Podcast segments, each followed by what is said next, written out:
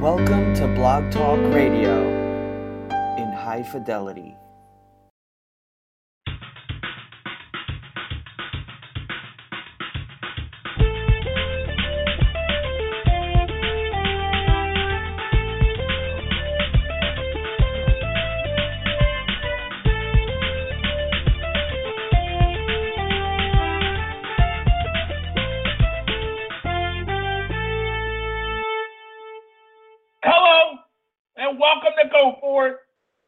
Your host, Paul Gannon. For the next hour, we're going to be talking sports and having fun doing it. I want all your ideas, all your opinions, and all your beliefs. Of course, as always, you'll get a heavy dose of my opinion. If you have an opinion, the number to call 646 727 3070. That's 646 727 3070. You can listen to the show blogtalkradio.com slash pecan send messages to the show on Twitter at Go For It Gant. Also, also, it's up on the website, Go For It Sports.com. Great show lined up for you today. Talking all things NFL playoffs, wild card weekend in full effect. Hall of Famer Willie Roaf is expected to join us. Talk a little wild card football wild card get started. The playoffs get started, I should say, this weekend. Should be fun, as always. And, and so, a lot to get to. And, and let me start here. As we go into the playoffs, I, I look at both sides. Look at the NFC, look at the AFC, look at the teams, and, I say, okay, who has the best chance to, you know, who who are the top, who are the bottom, who have legitimate shot to make it to the Super Bowl, who doesn't, so on and so forth. And I look at the AFC first. And to me, in the AFC, it comes down to two teams. It comes down to Pittsburgh and New England. Those are the two best teams in the AFC. And I think those two teams are head and shoulders above everybody else. I know Kansas City beat New England in the first game of the year. I know Jacksonville beat Pittsburgh in Pittsburgh earlier in the season. I get all that. I understand all that. But I feel like when looking at the AFC playoffs, it comes down to two teams, two heavyweights, two uh, teams with Hall of Fame quarterbacks. Big Ben Roethlisberger with the Steelers. He's a Hall of Famer when it's all said and done. Of course, Tom Brady. He's a Hall of Famer when it's all said and done. So I look at those two teams, and I say in the AFC, it's going to come down to those two teams. All, all the teams playing a wild card weekend, they can't beat those two teams. Jacksonville, you know, eh, with the way they get after the quarterback, you know, you always give them a shot. But again, I don't think they can go into Pittsburgh or go into New England and, and beat the Patriots or the Steelers. Kansas City got off to a great start, struggled midway, finished fairly strong. This is a football team where, you know, that there are some explosive players and Kareem Hunt, Tyreek Hill. But at the end of the day, you know, they, they started off hot. They started off fast. Alex Smith was playing like a totally different quarterback, a guy that we didn't recognize. And then reality happened. Reality happened. Then he woke up, essentially, and you know, having getting off, you know, got off to that great start. But then from there, the Chiefs, Chiefs as a whole got up to a great start. But from there, struggled some play. You know, had a four-game winning streak at one point lost five, excuse me, lost six of uh, seven games at one point, but they finished strong. They won their final four. Who they beat? Not really the who's who's in this league. Oakland, not very good. The Chargers easily could have been a playoff team. That's a good victory. Miami, not a good football team. Denver, not a good football team. And that game didn't even matter as Alex Smith didn't play. Pat Mahomes played, and the Chiefs basically sat their starters for that particular game. So I look at the AFC, and the AFC to me is pretty simple. It's going to come down to Pittsburgh and New England in Foxborough. And I think at that point, we'll see what's going to happen. But I got to be honest with you, even though the Steelers lost that game to the Patriots in Pittsburgh, I walked away from that football game thinking the Steelers were still the better football team. I, I, I, I walked away thinking the Steelers were still the better football team. And again, we'll see what happens, but it's going to come down to those two teams. And whatever happens between those two teams is whatever happens between those two teams. But if you're talking to me now, you know, all you know, every, everybody healthy and everything is everything. I, I, I like the Pittsburgh Steelers to win that particular football game. We're not there yet. We're, we're far away from that, but that's how I feel about that situation. But uh, again, as I look at Wild Card Weekend in the AFC, to me, there's not a team playing in Wild Card Weekend that can make a run to the Super Bowl. I don't see it. NFC, totally different story.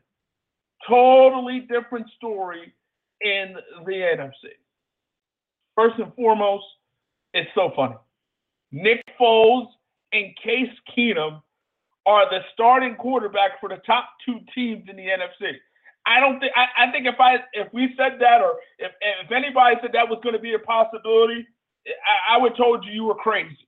I, I would have told you that I got some land in the West Indies. I would have did that for sale for free. I would tell you all these different type of crazy stories. If if if Case Keenum and Nick Foles were the two starting quarterbacks for the top two teams in the NFC, it's crazy. But injuries happen, stuff happens, and you look at the number one seed at Philadelphia Eagles. Obviously, this is a football team coming into this these playoffs. There are a lot of questions about. A lot of questions. The, the, the biggest question is at the quarterback position. Nick Foles, his first start against the New York Giants, threw four touchdowns, played some good football. After that, the struggle was real against the Oakland Raiders. The struggle was real. And he played only a quarter against the Cowboys. But again, the struggle was real. The key for the Philadelphia Eagles, in my mind, you got to be able to run the football. Ajayi, LeGarrette Blount, you got to be able to run that football. If you can do that, it will help. And obviously, if you're running the football, it gives Nick Foles opportunities or play action opportunities, which, which gives him a chance to, to, to you know, get, get a little comfortable. You know, obviously, play action, especially when you're running a football, can be a, a big time thing. But you want to give him those opportunities, those chances. So I look at the Philadelphia Eagles, and you also you wonder about the defense.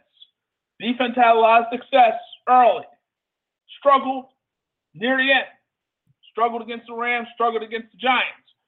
Play better against the Raiders, and they single-handedly won that game against the Raiders. Now I don't think they have to single-handedly win any of these games in these playoffs. But I do think they have to play a prominent role. I think they definitely have to play a prominent role. Because I look at this team and, and I'm looking at Nick Foles, and you look at that one year when Nick Foles went absolutely crazy. Chip Kelly system. He went crazy. The numbers that he put up were ridiculous. 27 touchdowns, only two interceptions. Ridiculous. The numbers were crazy. Ridiculous. And so those numbers are crazy. Those numbers are ridiculous. And those numbers were big time. But I, I don't, he's not that guy.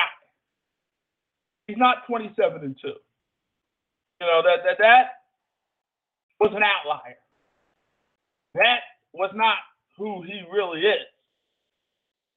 Because you look at Nick Foles and you look at his career after that season, he came back to, to life, uh, not to life, he came back to earth.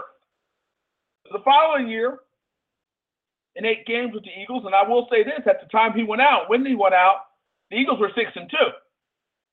Just saying. But Nick Foles, 13 touchdowns, 10 interceptions. You know, he was he was throwing interceptions. He wasn't the same guy. Then he goes to St. Louis, and he wasn't the same guy either. You know, seven touchdowns, only 10 interceptions. He was awful.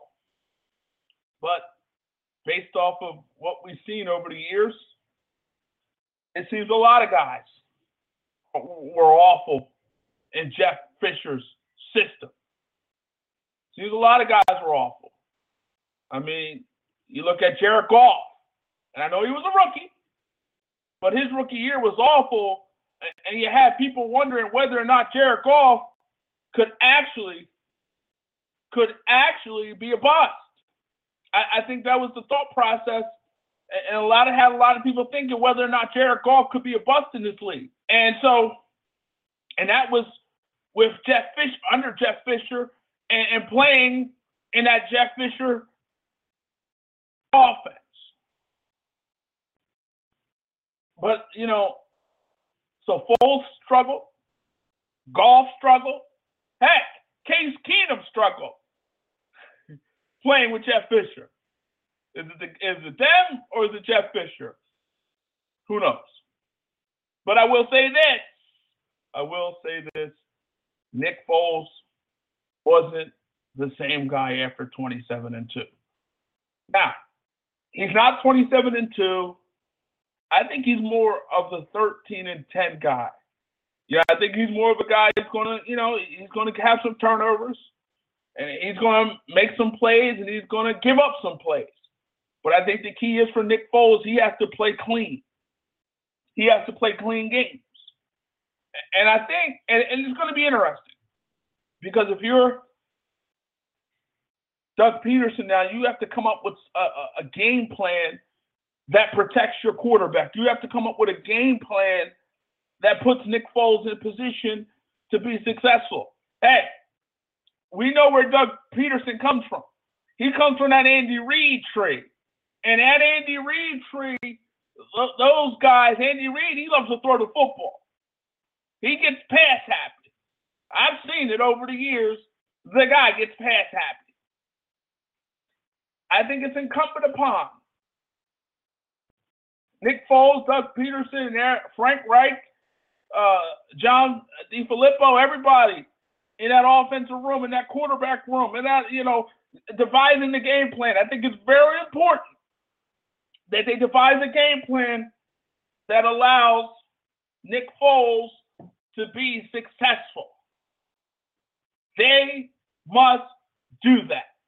Will they do that? Hmm. As a lifelong Eagles fan, man, I hope so. But it's very difficult. But I will say this and and just looking at the NFC and, and you know how wide open it is in the NFC. You look at first and foremost Philadelphia. They have home field advantage, and that defense, well, it only gives up what about 14 points at Lincoln Financial Field. So that defense has played well at home. This team has played well at home. Granted, most of that was with Carson Wentz. And when Carson Wentz went down, not to change the when, he went down as a lifelong Eagles fan, I just it just knocked the wind out of you. It it it, it just but here's because here's the thing. Here's the thing.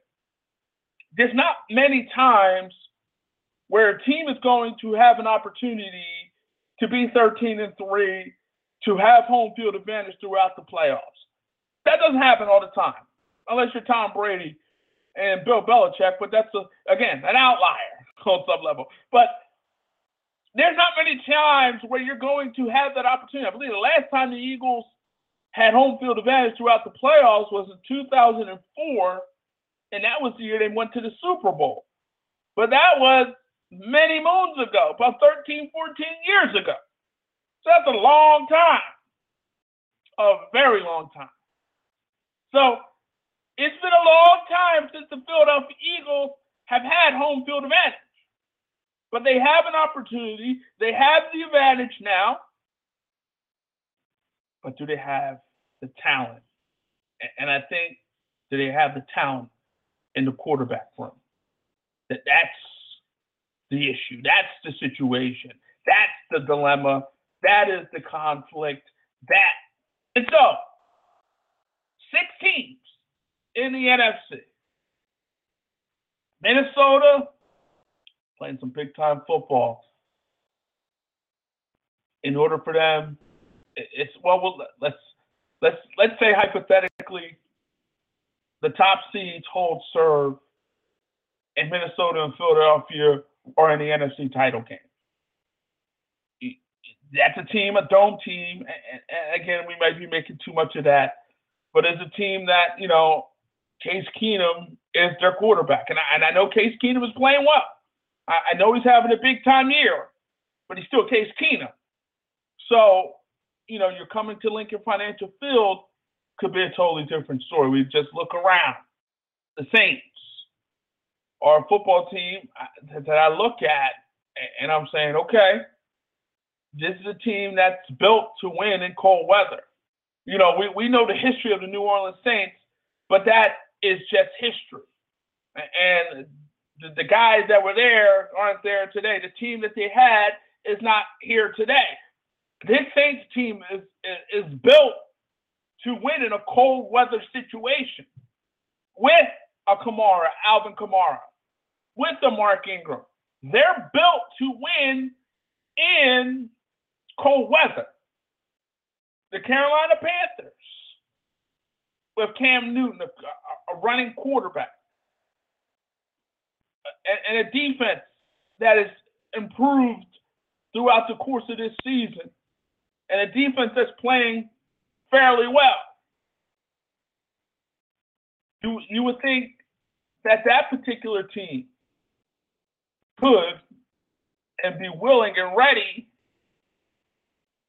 you know, be able to go into a, a, a Philadelphia and, and get a victory. Because again, they're built with their quarterback who can run the ball, who's, who's big and strong. They're built, I believe, to, to win in a cold weather situation. You look at the Atlanta Falcons, and the Atlanta Falcons are an interesting football team to me. Like, it, it's you know, you look at them last year. Look at look at Matt Ryan. Last year, 38 touchdowns. This year, 20 touchdowns. That's 18 touchdowns. That's a huge difference. That's that's a huge drop off. The Falcons, even though they're here, I don't believe. I, I don't believe, and I think they're done when it, when they play the Los Angeles Rams. I don't I don't think they get past the Los Angeles Rams. But the Falcons, to me, and the Rams, that's my dark horse. I, I don't know if they're a dark horse with the wide open NFC, but the Rams, Uh, their ability to run the football, the explosiveness that they have on the offensive side of the ball with, with Watkins and Woods and Gurley and Goff. You know, they are a team that, from my standpoint, are, a team that can get to Minnesota in the Super Bowl. They they can get to the Super Bowl. I, I think they're a Super Bowl, they're a Super Bowl team. How prolific they are on the offense, their ability to run the football. Their defense isn't bad. I mean, so they, they're a team from what from my standpoint that I feel like could possibly make a run in these playoffs. In the AFC, for me, it comes down to Pittsburgh and New England. In the NFC, it's tricky. As I've said, it, it, it's tricky. I look at it, and I guess if you were going to put a gun to my head, hard. It's hard. First, before I, I give a prediction, first and foremost, let me go back for a moment. If Carson Wentz was healthy, to me, the Philadelphia Eagles are in the Super Bowl. There's no argument. There's nothing really to talk about. But he's not.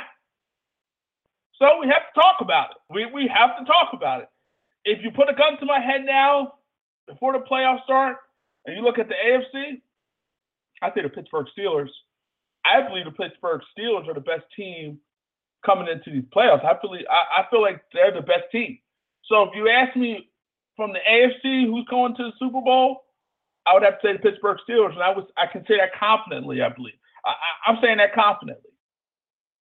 In terms of the NFC, and I gotta, it's so hard, man. It's so hard.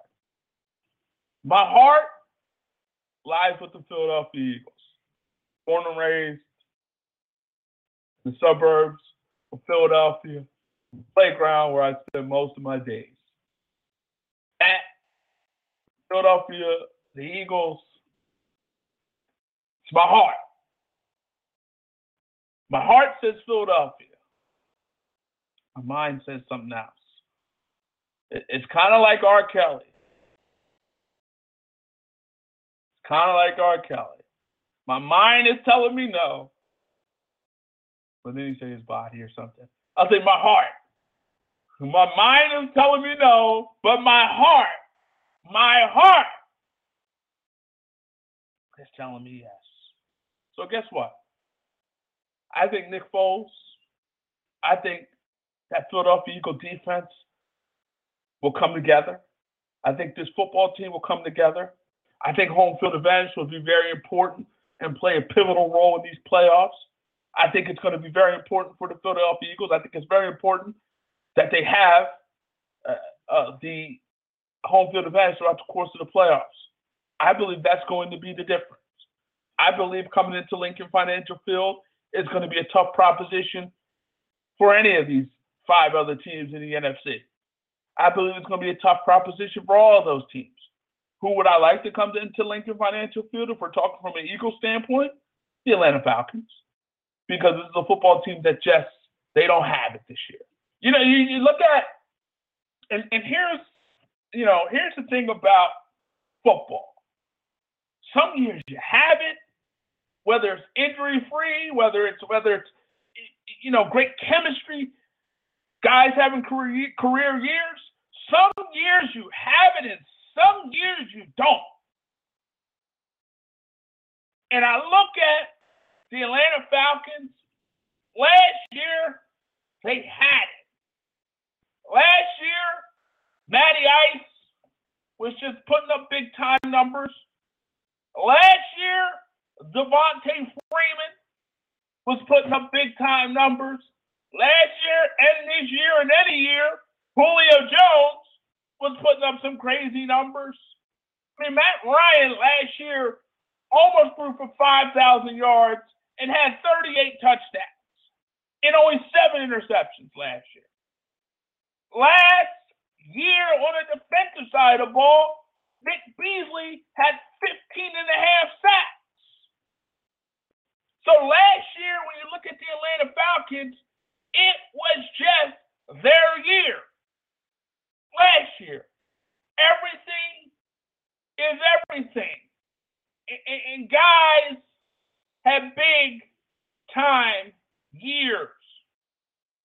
Guys had big time years, career years. The Falcons last year, you know, Freeman, career high in, in rushing yards last year. He was big time. Like I said, Vic Beasley, 15 and a half sacks. He was big time.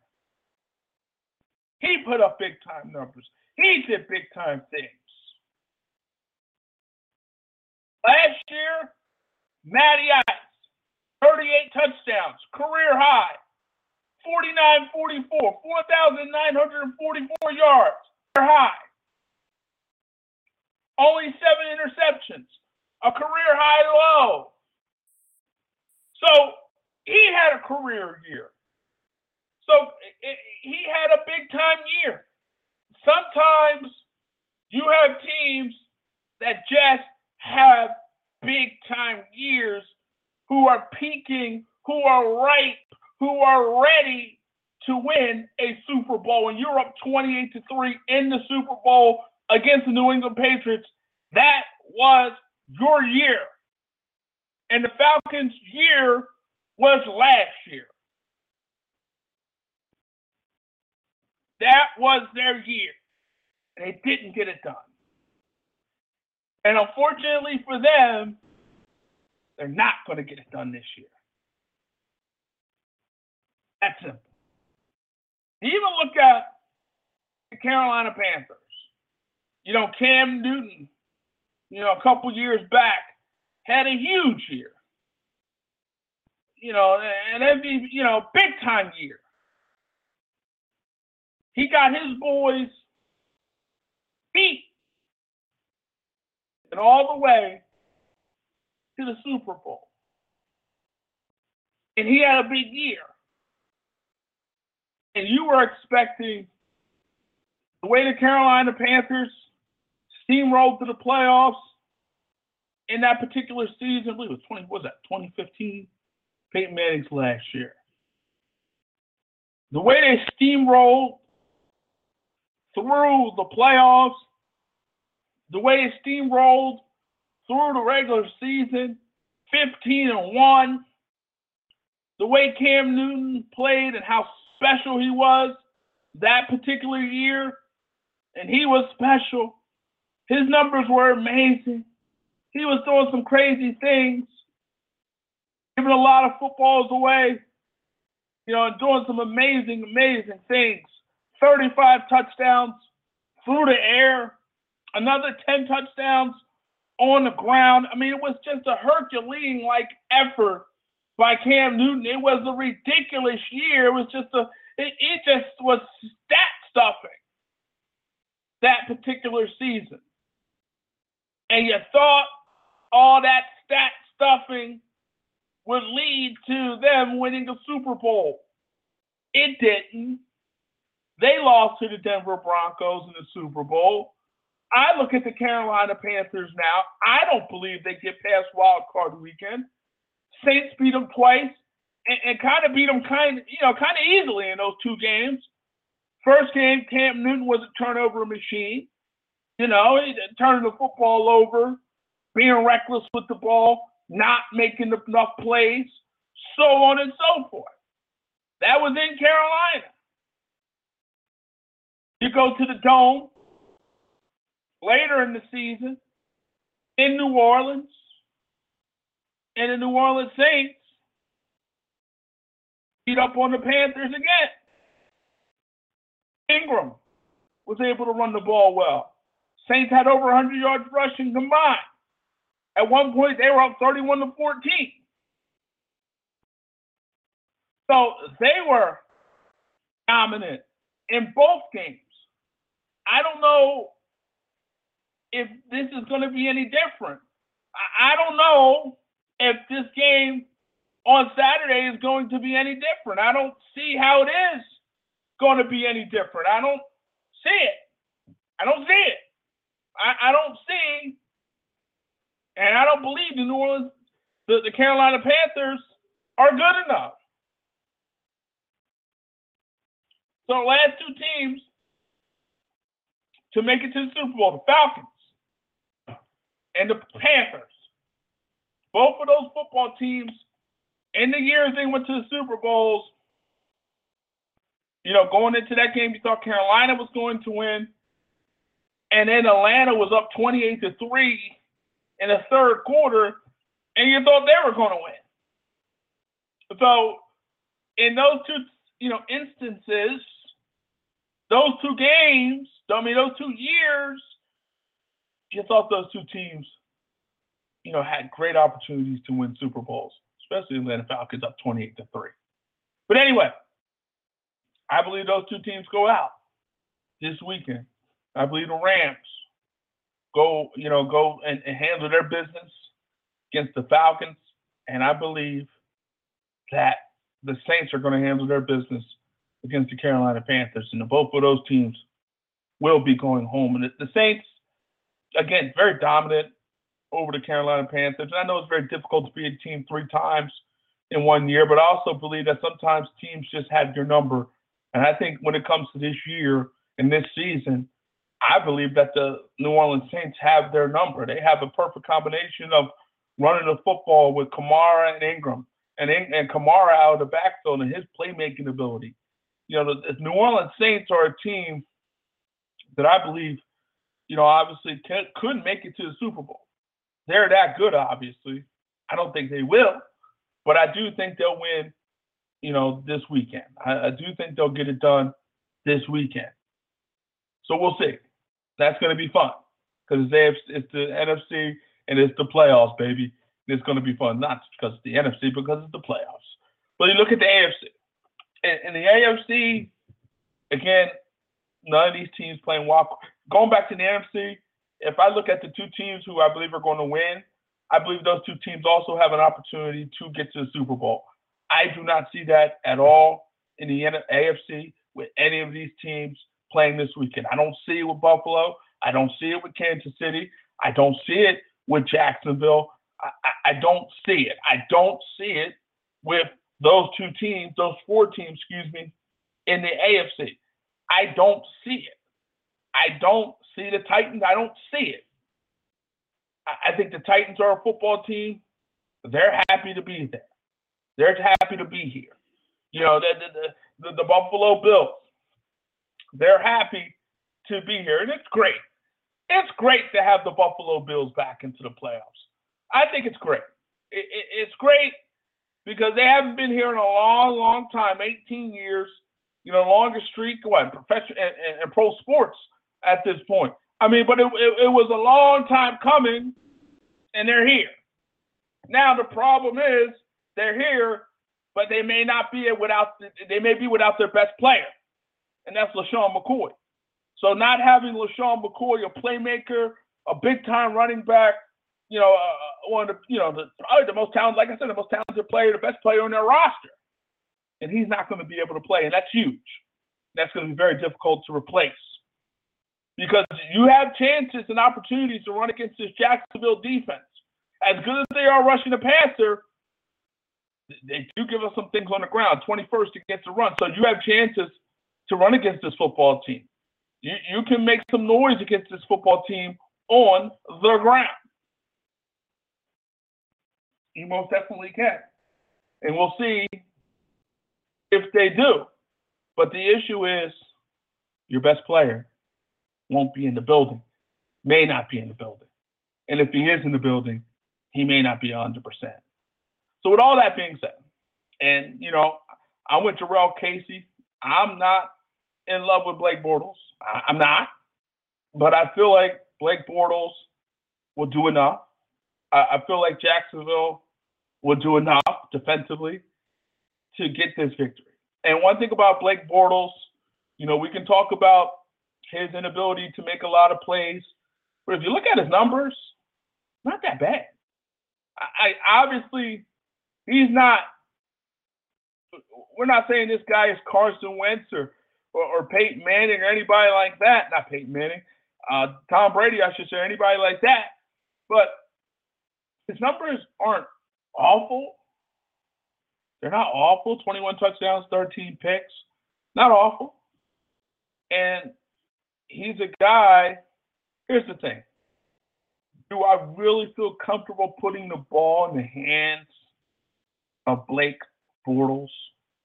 No.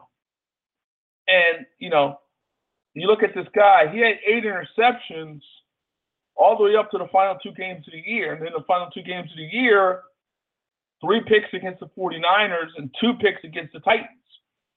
So five interceptions in the last two weeks. He's not coming into the playoffs playing his best ball. He's not playing his best ball right now because his best ball was earlier in the year. But I feel like he can do enough to beat the Buffalo Bills. I, I don't think it's going to be enough to get past this point, but I believe it will be enough to, you know, I, I, let me rephrase that. I think it will be enough to get past this point, but I think I don't think it will be enough to get past the next point, and that's divisional round. That's what I don't see. So But I, and, and then you look at the other game, got the Titans and the Chiefs. And again, you look at the Chiefs, a football team, like I said earlier, got off to an amazing start, five and zero. Alex Smith was just throwing the rock everywhere, up and down the field, throwing it long, throwing it short, throwing it all over the field. Things we haven't seen from Alex Smith he was doing earlier in the year. And then things changed, and you know he he he went back to being the guy. He went back to reality. He, went back to being the guy that he thought we, we thought he was. He went back to being that guy. And like I said earlier, it was good. It was great. He's playing some big time football. Chiefs were winning. Life was good. And, you know, it started to change. I mean, this guy, and here's also the thing about Alex Smith. This dude don't turn the football over. And the, and the numbers are good 26 touchdowns, five interceptions. And to his credit, his team did finish the season very strongly, but against, you know, not the greatest talent or not the greatest teams in football. The, you know, Miami, Chargers, Raiders, and the Broncos. He didn't, he didn't play against the Broncos. But all those games were against teams, non playoff teams. Against playoff teams, well, they beat New England, they beat Philly, and it, they beat two playoff teams. They beat New England the first game of the year. They, they got their playoff victories or, or, or victories against playoff teams first two weeks of the season. After that, nah, was it. So I, I think Tennessee is a team that's happy to be here. And Tennessee is a team that limped to the finish. They limped to the finish. You know, it, it, it took a victory against the Jaguars to get here, but they limped. And that was a game that really was meant nothing to the Jacksonville Jacksonville Jaguars. So they limped into these playoffs. And so this is a football team I think that's just happy to be here. Mariota has some ups, has some downs. I just don't think they're ready this year. I don't think they're ready to make a deep run into these playoffs. I think the highlight of their season is getting here. The Buffalo Bills, I believe the highlight of their season is getting here. The Jacksonville Jaguars, on some level, I believe the highlight of their season is getting here. I just think Jacksonville is slightly better than the Buffalo Bills. For the Kansas City Chiefs, uh, they got some work to do. The, the, a highlight for them is not getting to the playoffs. You know, on some level, it's kind of expected. So that's not a highlight for them. Andy Reid, a guy who's had some struggles in these the playoffs over the years in Kansas City. You know, this guy hasn't been, you know, he's had some struggles in the playoffs. Had some struggles. You wonder what the reaction would be if the Chiefs don't make the playoffs this year. I mean, excuse me, don't win in the playoffs this year because this is a game that they should win. The Kansas City Chiefs should be able to win this game. They should be able to win this game. Now, we'll see what happens and see if they can. But they should be able to. And this is a team last year, you know, won their division, got a bye, and lost the home playoff game to the Steelers. So this is a team the year before that in the playoffs had a big time lead against the uh, the, the Colts. Oh, that wasn't no, that wasn't that year. I'm sorry, that was the year before that. But this was a team in 2015 got to the playoffs, and again couldn't make any noise. Couldn't make any noise. And now, and then the year before that, and that was the Colts. That was the year And it wasn't the Colts. So the Colts was uh, that must have been 2013. Didn't think it was that long ago. That was the Colts game where they they had the big lead against the Colts, coughed it up, and lost. Andy Reid now, this is a guy as successful as he has been in his coaching career. This is a guy who has not, who has not gotten past the divisional round with the quarterback not named Donovan McNabb. So this is a guy who is had lots. Of, let, let me wrong. Andy Reid is Andy Reid a Hall of Fame quarter, uh, coach? Is Andy Reid a Hall of Fame coach? I mean, he's had a lot of success. Won 183 ball games, almost 200 games, possibly at some point in time. If he continues, he probably will get that. Had a lot of success in Philly, but ultimately couldn't get it done. Couldn't get it done in Philly. And at this point in Kansas City, 2013, they made the playoffs. 2014, they did not. In 2014, excuse me, 2013, you know, you lost to the Chiefs.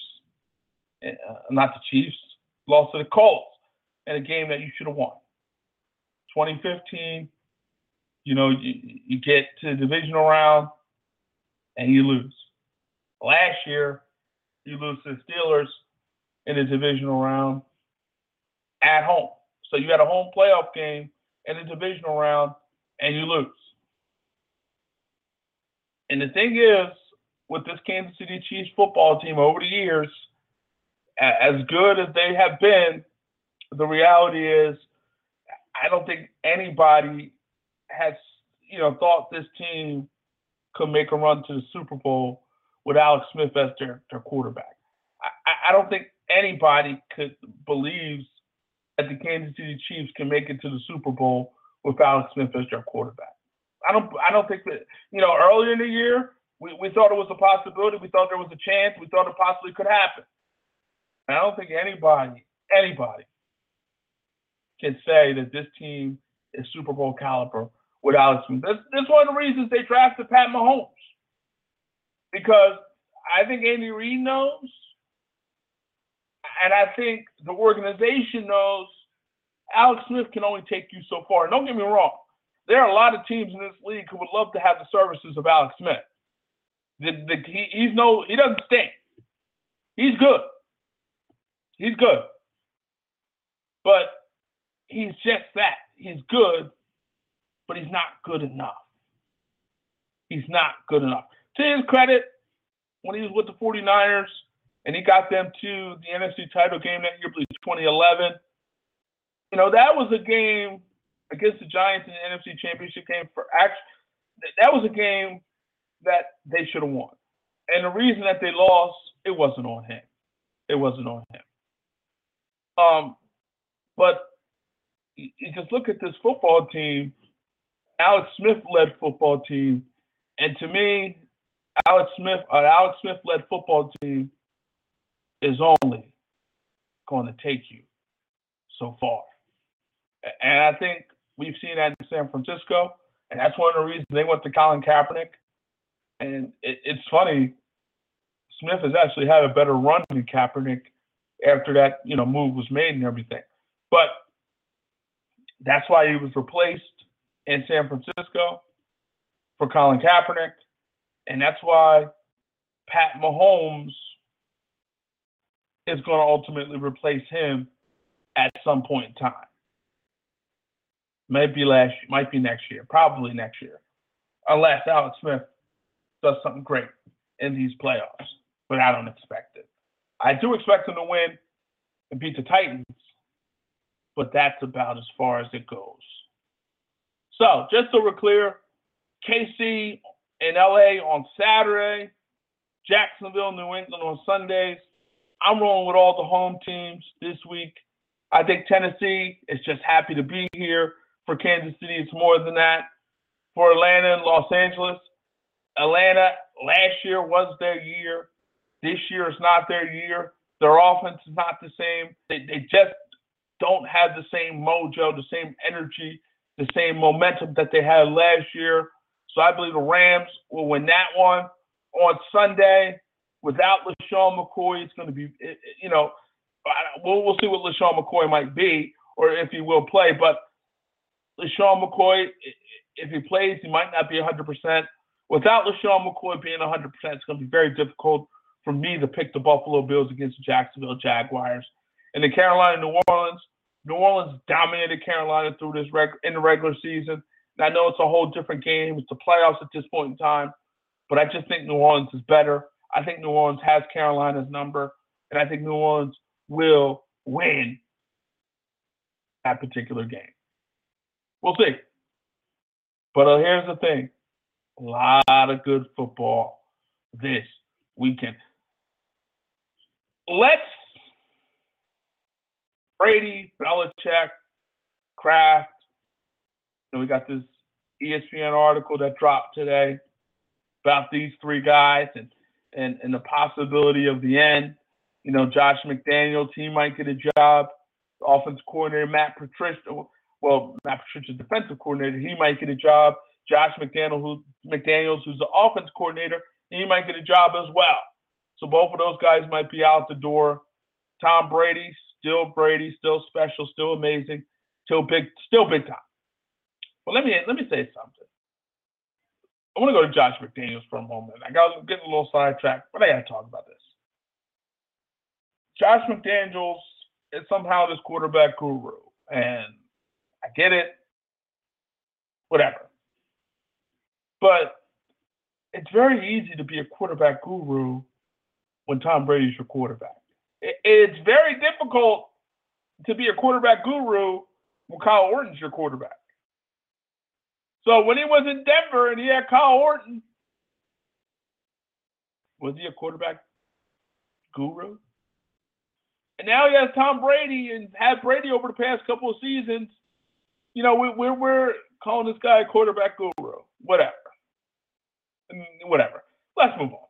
So we have this whole situation, this whole article, you know, just kind of summarizing it, basically saying Brady, you know, really not necessarily wasn't happy to have Jimmy Garoppolo in the building.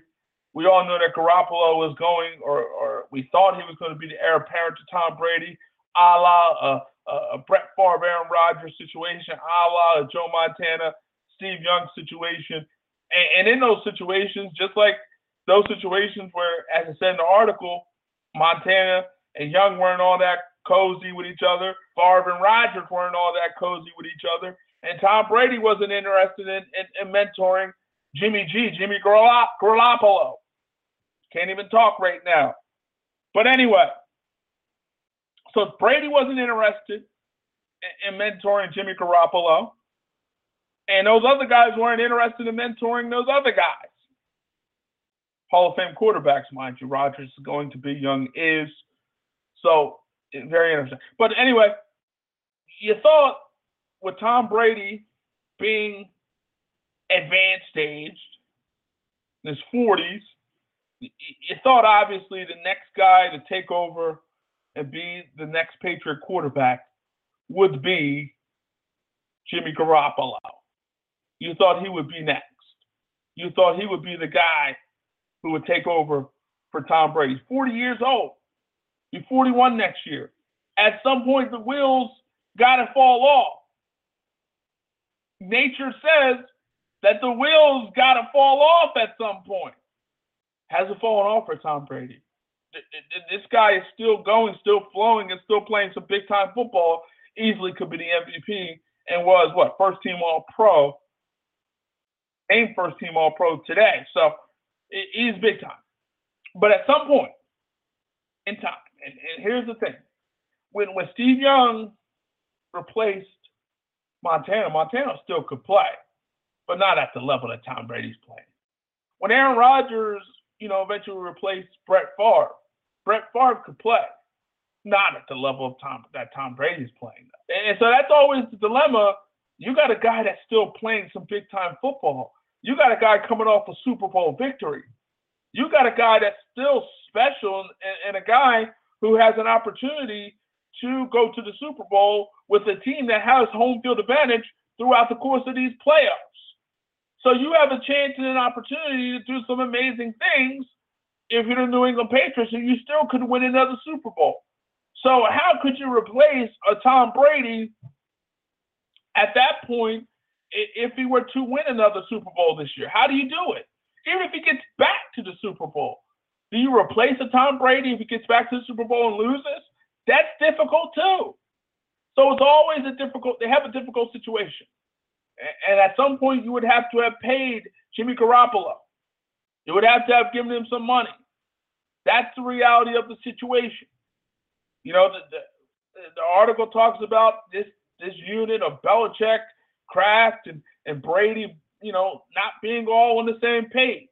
This article talked about Brady, excuse me, Belichick, you know, being told by Bob Kraft that he must move on and trade Jimmy G, Jimmy Garoppolo.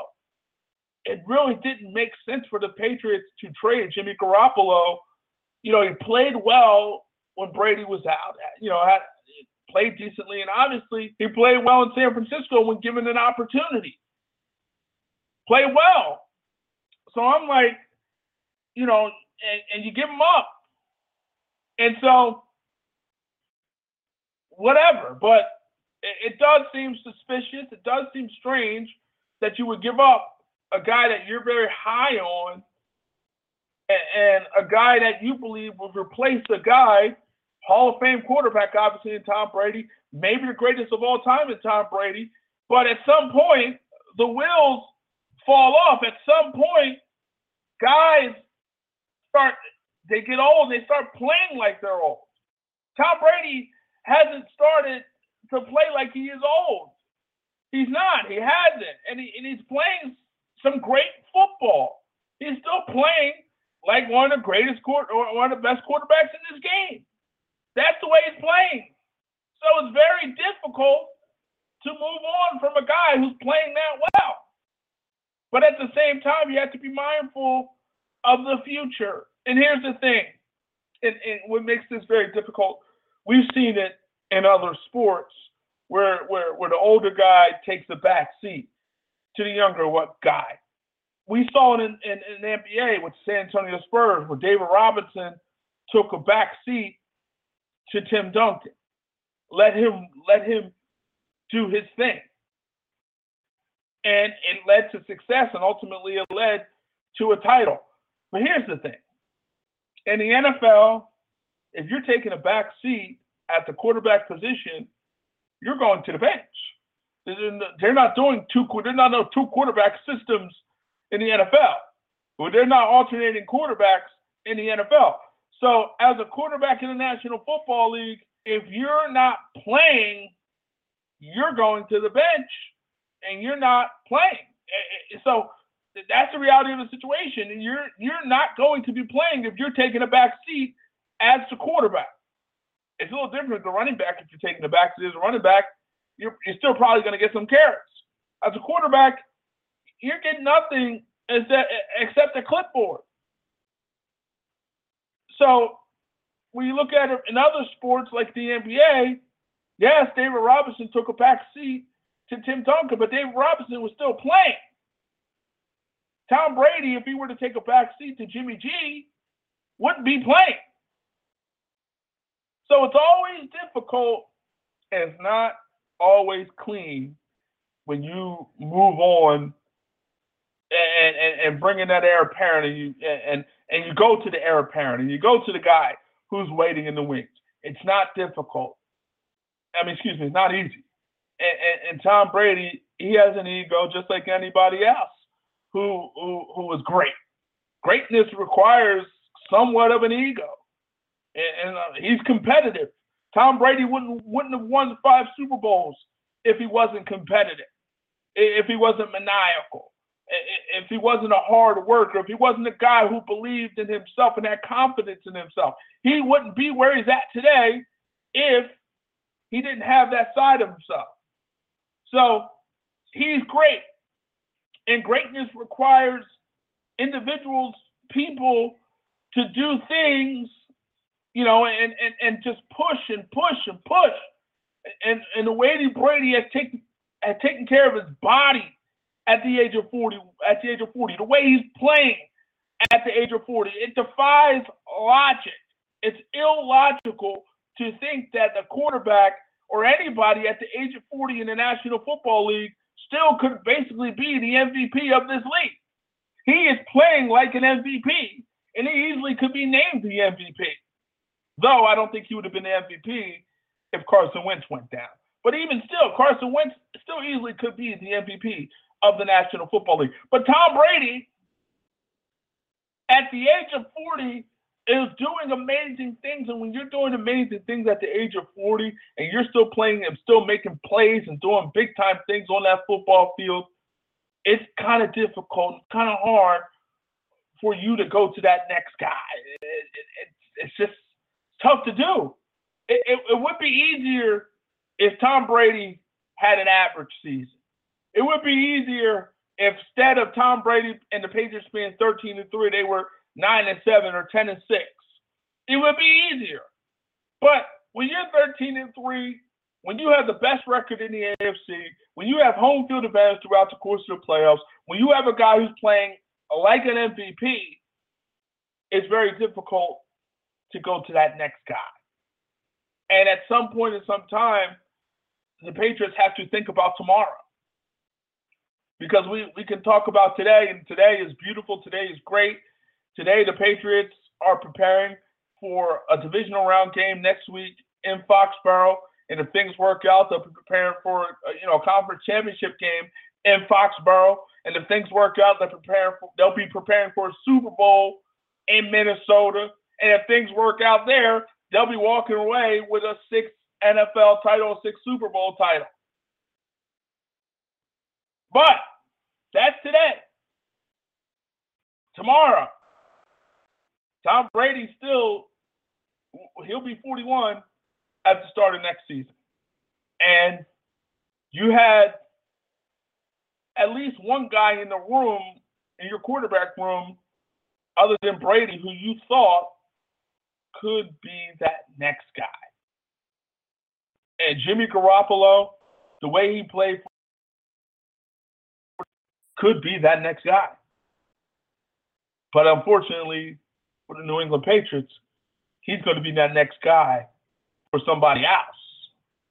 But again, we'll see what happens. We'll see. The Patriots, you know, they put out a statement saying they're all together, they're unified, you know, that we're all on the same page, kumbaya, uh, you know, we we bomb bombs and all that good stuff. We love each other. Life is great. We're all on the same page. We deny what, what's going on in that story. It ain't true. Kraft did not force Belichick to trade Garoppolo in order to make Brady happy, according to the New England Patriots.